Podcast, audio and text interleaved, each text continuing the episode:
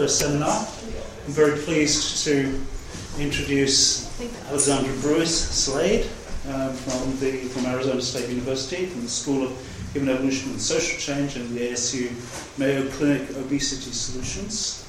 And she's going to be talking about weight stigma and complexifying how we think about, about weight stigma. So, Alex. Or maybe even simplifying.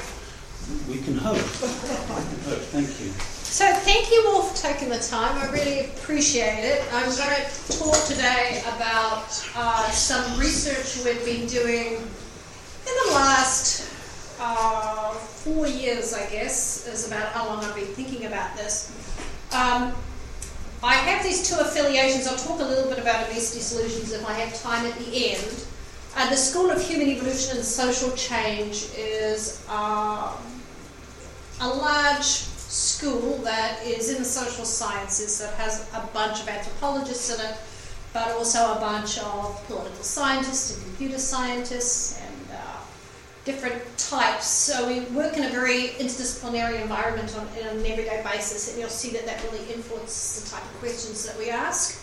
So I wanted to start with a very basic model and then sort of um, disassemble that a little bit and start looking at the elements of it. But this, I just hand drew this as the real numbers associated with what you're seeing. But essentially, what is the relationship between wealth and weight?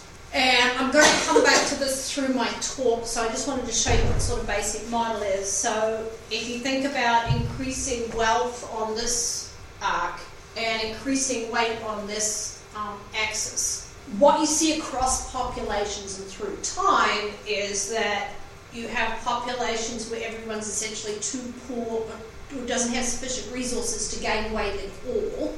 And we still have a few populations like that around the globe, but not so many. And then what you see is as uh, populations grow in wealth, weight tends to go up. And then where you get real wealth, you see that weight tends to come down again because people have the resources to actually control weight. So it's sort of the basic model. And you kind of see it cross sectionally within societies too. So, for example, in the US now, you get uh, in higher income sections of society, the weight is lower versus uh, with an increasing association of weight with poverty once you get past a certain level of overall wealth. Okay, so that's the sort of standard model. A few other observations with this is that bodies are getting fatter globally. That's a well transnational global phenomenon. Big bodies are becoming normative in a lot of places. Uh, in the US now, it's two thirds of adults are overweight. The normative body now is an overweight body. Um, and this final thing that this is interesting U-shaped relationship with wealth. So there's three starting assumptions so the question that we're really interested in is how does this set of phenomena, linked phenomena, relate to changes in body norms? And by body norms, I mean how people feel and think and talk about big bodies, small bodies, average sized bodies, and so on. Is there a relationship? Do people change the way they think about bodies on these arcs? So this is what we see from the body image literature very roughly. If you look at the cross-cultural literature on body image and thin idealism, what you basically see is that uh, cross-culturally is that as countries become wealthier, they tend to like slimmer and slimmer bodies and to have more of a gap between the size people think they are and the size they want to be. However, even if you go into some of the not the very, very low income countries, but when you're sort of in the lower to middle income countries, you still see there's a very high thin preference across the board, but it does go up. So we think there's this type of relationship between growing thin preference and um, growing, wealth, uh, growing weight and growing wealth. So one of the things that's interesting is that even as people start being able to lose weight, the thin preference just keeps going up. So these people that are losing weight here, the sort of the wealthy and the wealthy countries have some of the highest thin preferences. But we're flipping around and we're really looking at this phenomenon that I call weight stigma or fat stigma. And fat stigma uh, is looking at how people not react to slim bodies, but how they react to big bodies in particular. and what you find in um, Western settings, particularly most of the studies we've done in the US, is that there's this very strong, pervasive, moralizing discourse around bodies that associates them with things, with, with fat bodies, that associates them with things like being lazy, uh, being dirty, being sexless, being unattractive, that are uh, tied into a range of discrimination. Um, we see that people that are uh, obese have lower rates of uh, getting into colleges they want, of jobs, promotions, and so on. So there is a sort of structural consequence of that. It seems very much tied to the fact that in advanced industrialized society, the body itself becomes the major identity anchor. So who you are becomes defined by your body. And this is very linked to this notion, for those of you who are aware of any of the literature on obesity, you know that, that one of the issues we have is that uh, the way that obesity is framed within our society is this notion of individual blame. So the reason you are overweight is because you don't do what you're meant to do. And this sort of permeates how uh, obesity is dealt with as a, as a medical issue. Um, there are some dual models in there, but we can get to that later if we have time. Okay, so that's sort of the notion of weight stigma. It's very pervasive. When I do studies, even within college student populations, you'll find that the rates are very, very high. Um, education predicts higher rates of weight stigma in a lot of ways. It's a very powerful set of ideas. So we did some studies with our students at ASU which is the largest undergraduate um, research institution in the US. Um, kind of typical in a way of a public institution, and um, we had about 25% of students that said they would rather be blind than obese. There's a very high level of stigma um, being expressed in that trade off decision. So this is part of this bigger question. This is focus on weight stigma is part of this bigger question that I'm trying to ask about as a biocultural anthropologist about how stigma and weight are related to one another. So I've started sort of musing on this question about does obesity stigma actually reproduce obesity? And this is kind of interesting because the sort of the medical model, if you like, is that stigma actually reduces obesity. If you tell someone they need to do better and you wag finger, that that will help them lose weight.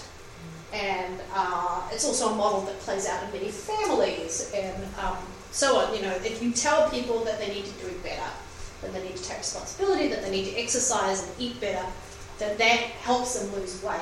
And we know empirically that actually probably the opposite is true. But I was sort of starting to think through this notion of how, what are these pathways whereby stigma might reproduce uh, obesity?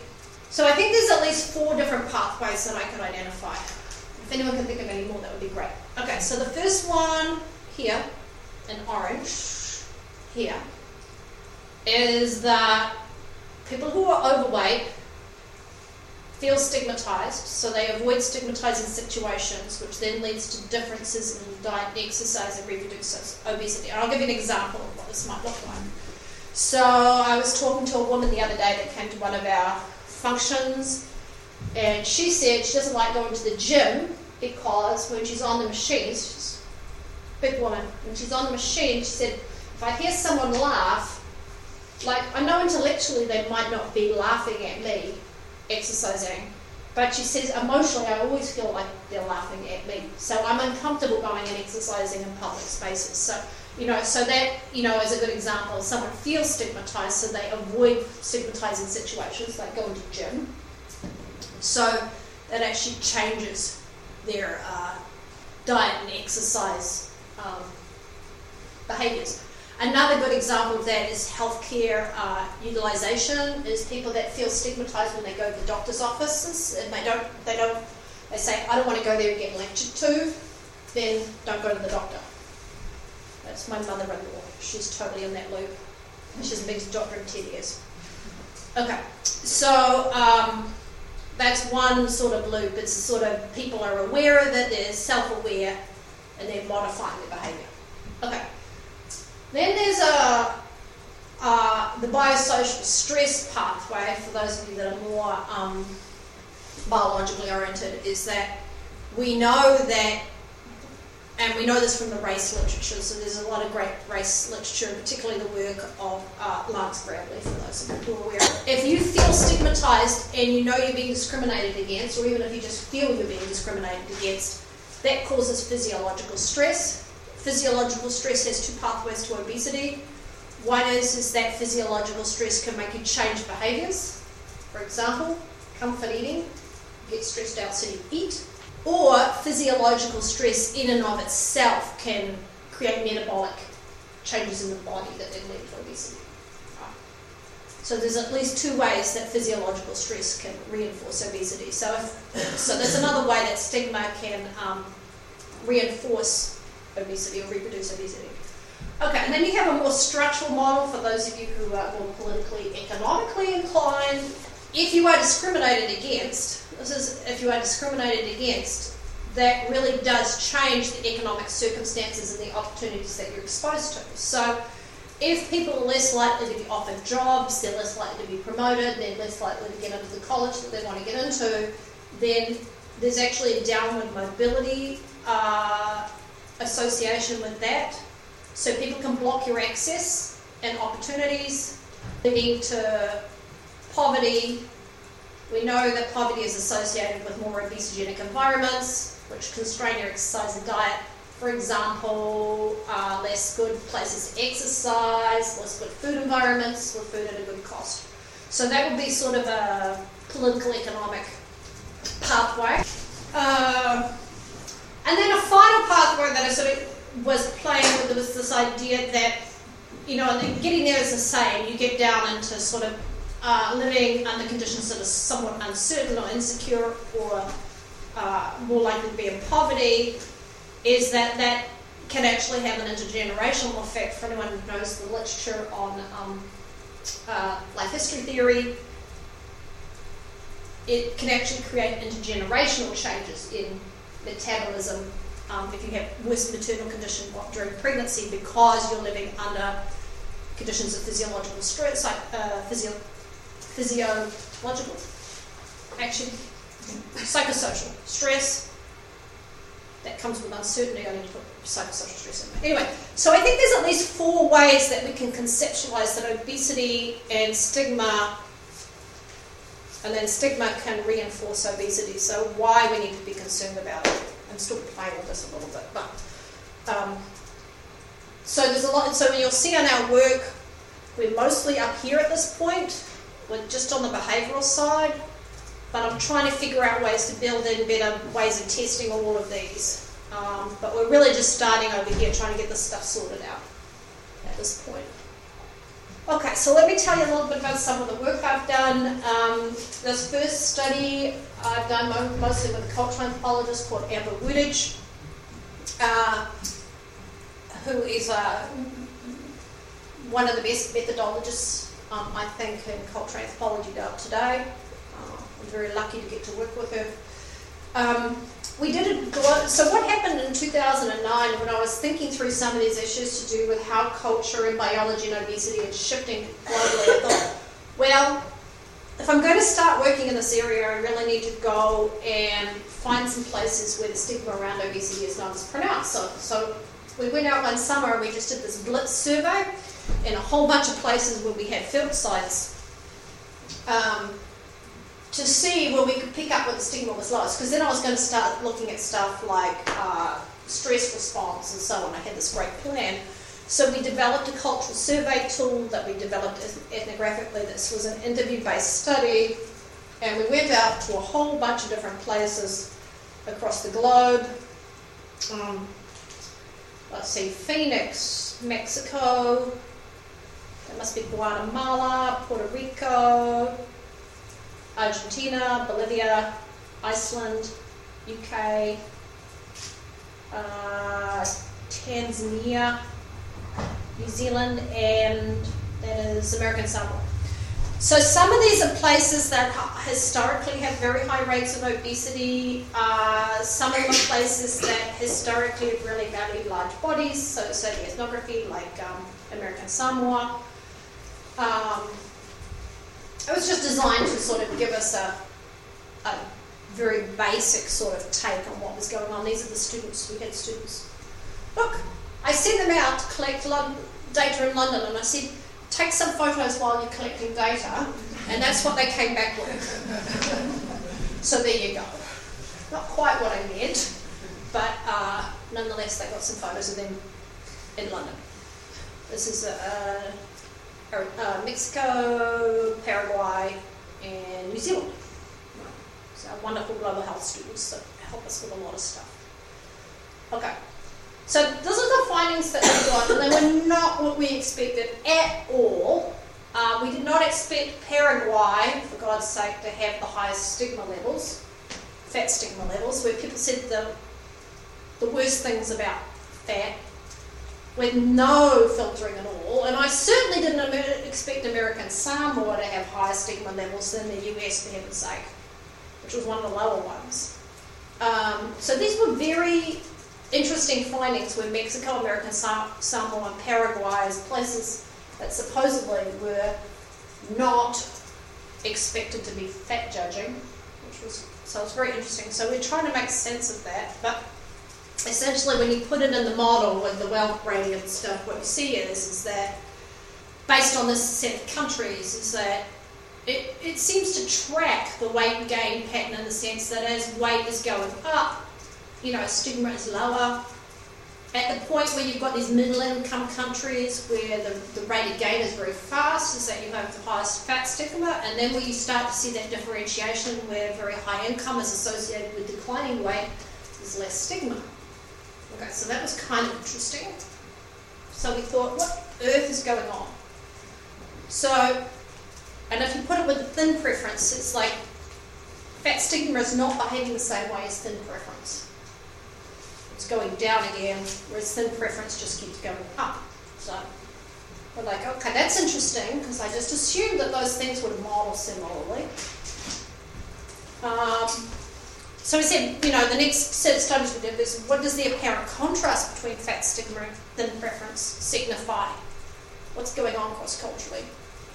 So we had some clues because uh, Amber had worked very long term uh, in Paraguay and is actually married to a Paraguayan soccer star, so she has lots of good um, uh, contacts that she can talk about bodies with. Um, so we thought, well, we'll go back and do some more data collection in Paraguay, and you know, we've worked a lot with the students in Phoenix, so we sort of know them.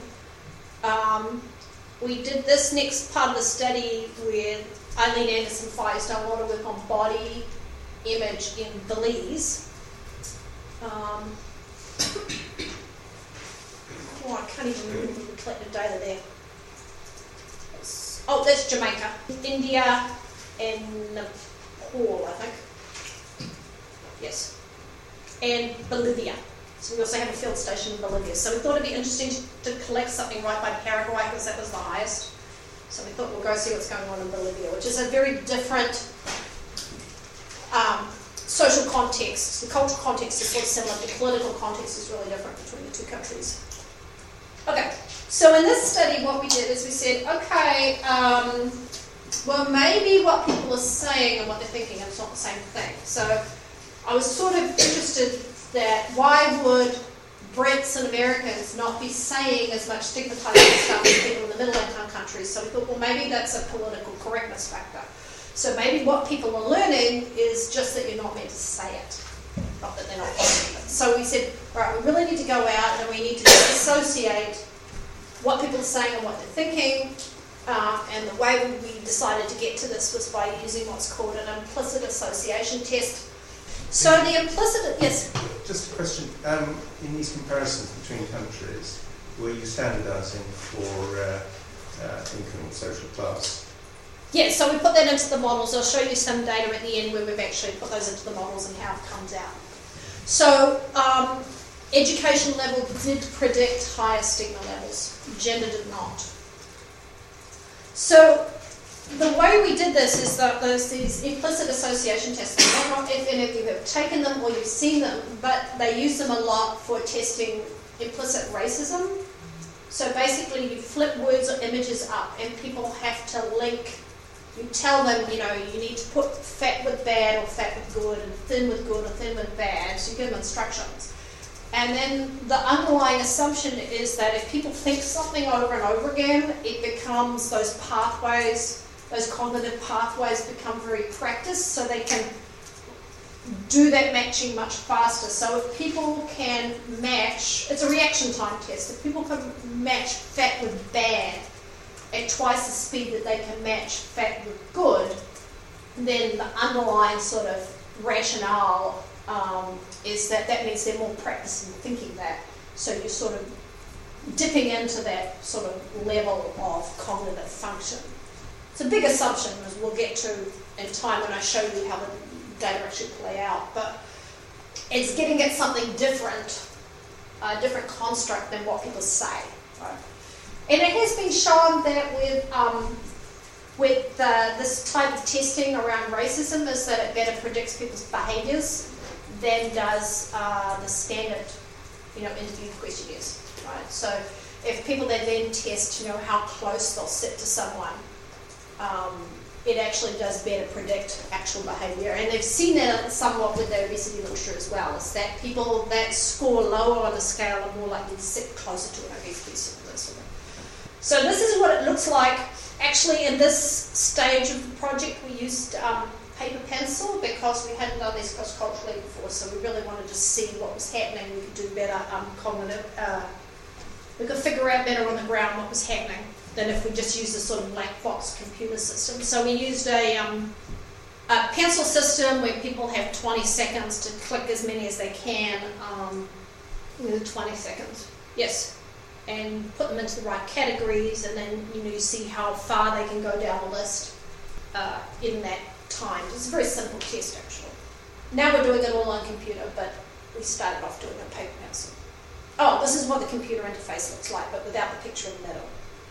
Okay, so what we saw when we so we this is the standard interview questions. Um, so basically, what we saw was if you ask people questions about how they feel about fat, you know, like attitude questions. Our ASU undergraduates, oh, so these are here are the these are prior studies. So this here is uh, National Association for Fat Acceptance people, but the ASU undergraduates had the lowest stigma scores on those standard scales. Paraguay was the highest, which is what we'd seen using our cultural, uh, culturally developed tool uh, then Belize, Nepal, and Jamaica were all higher than the US and very similar to one another. So it was kind of what we'd seen using a more ethnographically developed tool in the prior study. But this is what the cognitive data showed.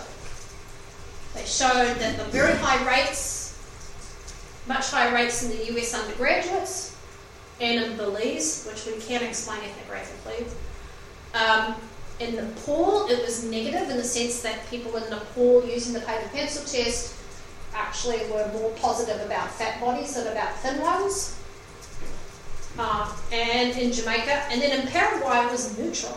Like so, the average in uh, Paraguay was a neutral, not either positive or negative about fat bodies. So, so what you see using the IAT is actually a lot more cross-cultural variation than you see using the um, interview tools. So you're like, oh, this is really interesting. There's a big difference across cultures in what people say and what they think. Like everyone's basically saying the same thing, but they're thinking different things. And this is a really complicated model just to show some of those cross-cultural variations. So you have, so for example, the US university students have very high levels on the implicit association test, uh, but lower levels on what they say but they're not willing to make trade-offs. This is this question about would you rather be blind, would you rather be, they have like six options, blind, lose a limb, uh, no one has herpes, that sort of thing. Be untouched during divorce. Yeah. Uh, and how, how many years of life would you be willing to give up to be obese? And this was a really interesting question because American students are generally willing to give up some years of life to not be obese. It might be one, or it might be five, Paraguayans thought this was the most idiotic question they had ever heard. and no one said anything but zero. Was like zeros across the board. They're like, that is the dumbest question. ever. Why would anyone give up life not to be obese? It's stupid, they said. So they basically came in and, and average zero with no variance on that question. But you see big cross population differences in that. Oh, we actually collected a sample of US Muslim women, which was kind of interesting because you'll see, so these are university students up here, but the US Muslim women had uh, very low rates of implicit. Um, so there's huge subpopulation differences within these countries. You can just see. Okay, so this is what we think is actually going on then when we're modelling this. So with fat stigma is what people say, but what people think actually looks a lot more like the, um, okay, so it looks a lot more like that thin preference line, actually. Um, so when you get into the implicit attitudes, it does seem that they really don't moderate at all as people get wealthier. So then we start thinking about, okay, how do we explain this pattern? Um, what might explain why some people are much more uh, have much higher rates of implicit attitude, implicitly implicit fat stigma than others. So we went back to the body image literature. From the body image literature, we came up with this idea that upward mobility, using the body as a tool of upward mobility, might be really explain this. So if it might be that in places, in times that the body is a useful upward mobility tool, and um, that might explain why some people really internalize these ideas. And I heard that you had Alex Edmonds come and talk last year. Well, works in Brazil on cosmetic surgery. Yeah, so that this is really coming from some of his work. Um, you see in his work this notion that the reason that people invest so heavily in body surgery in Brazil is because they're literally using the body as a tool for upward mobility. I mean, literally the body. Um, so we thought, well, maybe that will work. So we said, all right, we'll do a another cross-cultural study, but we'll start with working out the protocol at ASU, so just outside my office. Because we, and, and, and students are interesting because they're incredibly upwardly mobile populations. So we're going to start looking at students specifically. Um, so we had to design a study. It was not easy. We wanted to do population representative sampling, uh, which proved to be so hard. We did it, but it was really hard because you can't really do that on a campus through email. You can't, you know, the only way we could really do that was by using um, transect sampling. So we walked, um, very, you know, like randomly selected transcript, transects across campus. So we did it spatially. It took so long. Oh my god, it was really hard. Um, and we actually ended up with a sample that was representative of the sample of students the university, I mean, of the total students at the university in terms of age, stage, ethnicity, and so on. But it was really, really took a long time. It took us all semester to, to do like 200 interviews, which was like, for me, considering it was outside the window of my office, really frustrating. Okay, but we got it. And then when I ran the data, I thought, oh, I'm going to find all sorts of interesting things. Well, uh, it's not always the case, is it? So um, this was uh, a model where we were testing how a number of factors. So this is um, upward mobility. Is one of our measures of upward mobility, uh, and we had background measures that were to do with um, whether your parents went to college and uh, family SES and stuff like that, how you were paying for college. Um, but this one was really key is, is what were people really hoping for in life and then controlling for things like family background, minority status, whether you're first or second generation college student and that sort of thing. Uh, BMI obviously needs to be controlled in the model. And we measured uh, a number of outcomes. One was implicit fat stigma, which was the IAT. One was explicit fat stigma, which was the interview questions, and then another we used uh, standard thin, you know, those the Stunkard the um, little bodies where people choose which body they want to be, which size, a body image scale. And in all of this, we found that nothing, not one of these factors predicted the IAT results, which was really frustrating for me because they were all meant to predict that. Um, The only thing that predicted what people said on the uh, standardized interview thing was gender. Um, and yet, the key variable that I thought would predict the IAT only th- only predicted thin idealism. But remember, I said I took that model from the body image literature, so at least we know we were doing it right. Uh, it worked for, for the, the thin literature, but it didn't work for the fat stigma stuff. So that was very frustrating. Okay. And then I also thought, well, let's look at how these things are shaping behaviour, um, which was going back to that stigma model I showed at the beginning. So controlling for all these variables down here, um, implicit stigma did, did, in fact, this is the IAT data, did actually predict perceived health levels, and that the higher, more stigmatizing people were, the, the worse they thought their health was. Um, thin idealism did actually predict dietary behaviour. People were more likely to be control- doing food controlling behaviours if they had slimmer ideals. Uh, neither affected um, exercise. So nothing super exciting. They're not really getting to the crux of what we think this fat stigma thing is, is, is uh, how it's working. So where are we so far with this work? Um, what shapes variation in fat stigma? We're still trying to go back to the board a bit more and think about uh, we need better theories. Um, how is fat stigma related to own body size?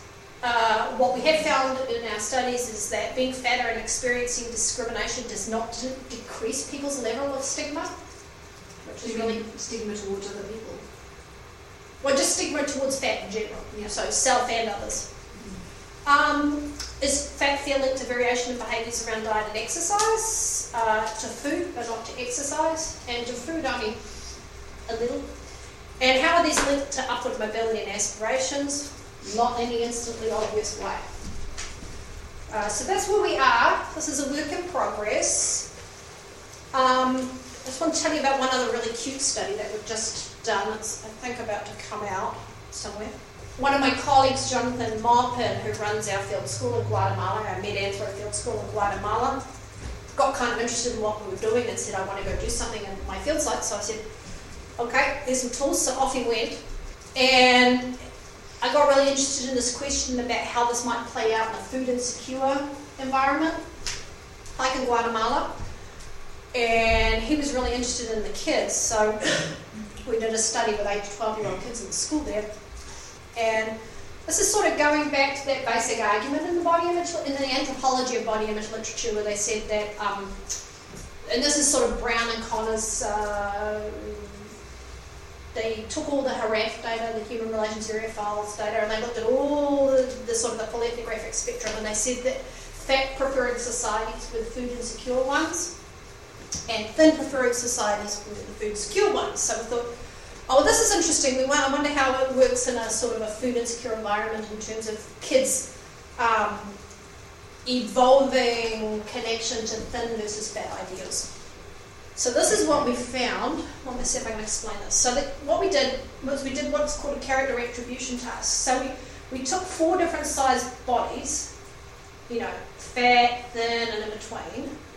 No, three, six. Three male, three female. And then we had children put words together with them. So there was a list of words that had been uh, locally extracted in, in preliminary interviews. And then kids had to circle the words that fit each body. So, and they were presented in a random order. So they first, you know, they presented with the body, and then they had to circle the words that went with that body.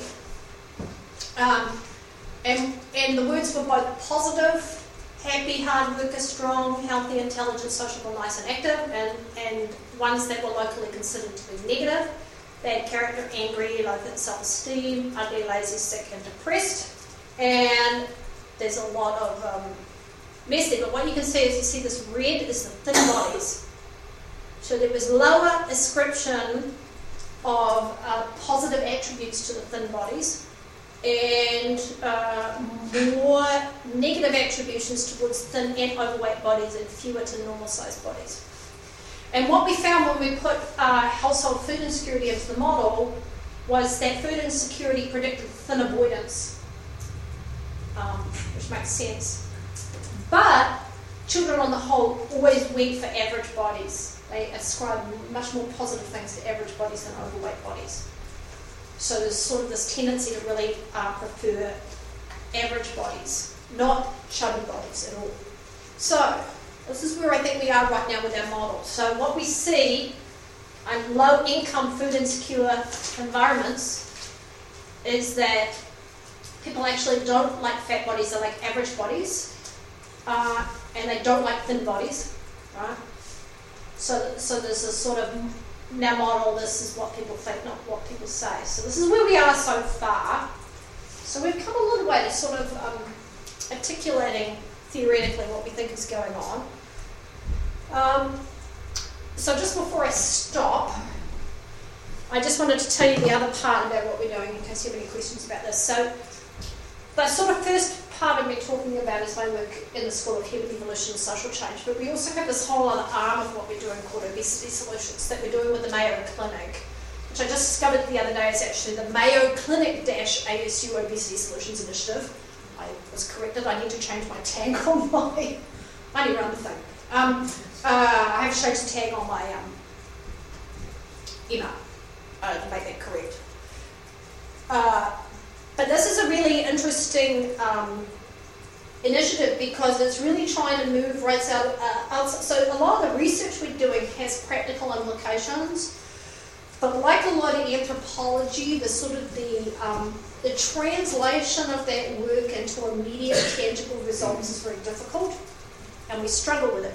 So in fact, the way that we're moving beyond that frustration is to essentially have this whole other arm to what we do, which is where we take basic intuition that comes with domain expertise as opposed to the findings of specific research and then move that into translation. So uh, one of the other things I'm doing with that is really trying to put some of these um, types of ideas into how we're going to deal with individuals in clinical settings uh, and moving straight into uh, trying to figure some of that out. So Obesity Solutions is a very practical initiative. It's really focused on the notion that we need to do more to find solutions for obesity that work for real people in the real world. I mean, obviously part of that is figuring out if obesity is a problem at all. But you know, it's a multi-billion dollar industry and there's it's a multi-million dollar granting environment and yet almost nothing works. Um, and I think we need to take more responsibility for coming up with stuff that does work, or is or we can suggest what the best investments are. So that's the other part of what I spend my time doing, and that's pretty much all I have to share with you today. So, how does question time usually work? Um, I stand up and uh, They ask questions. They ask questions. There you go. All right. Alex. Thank you very much.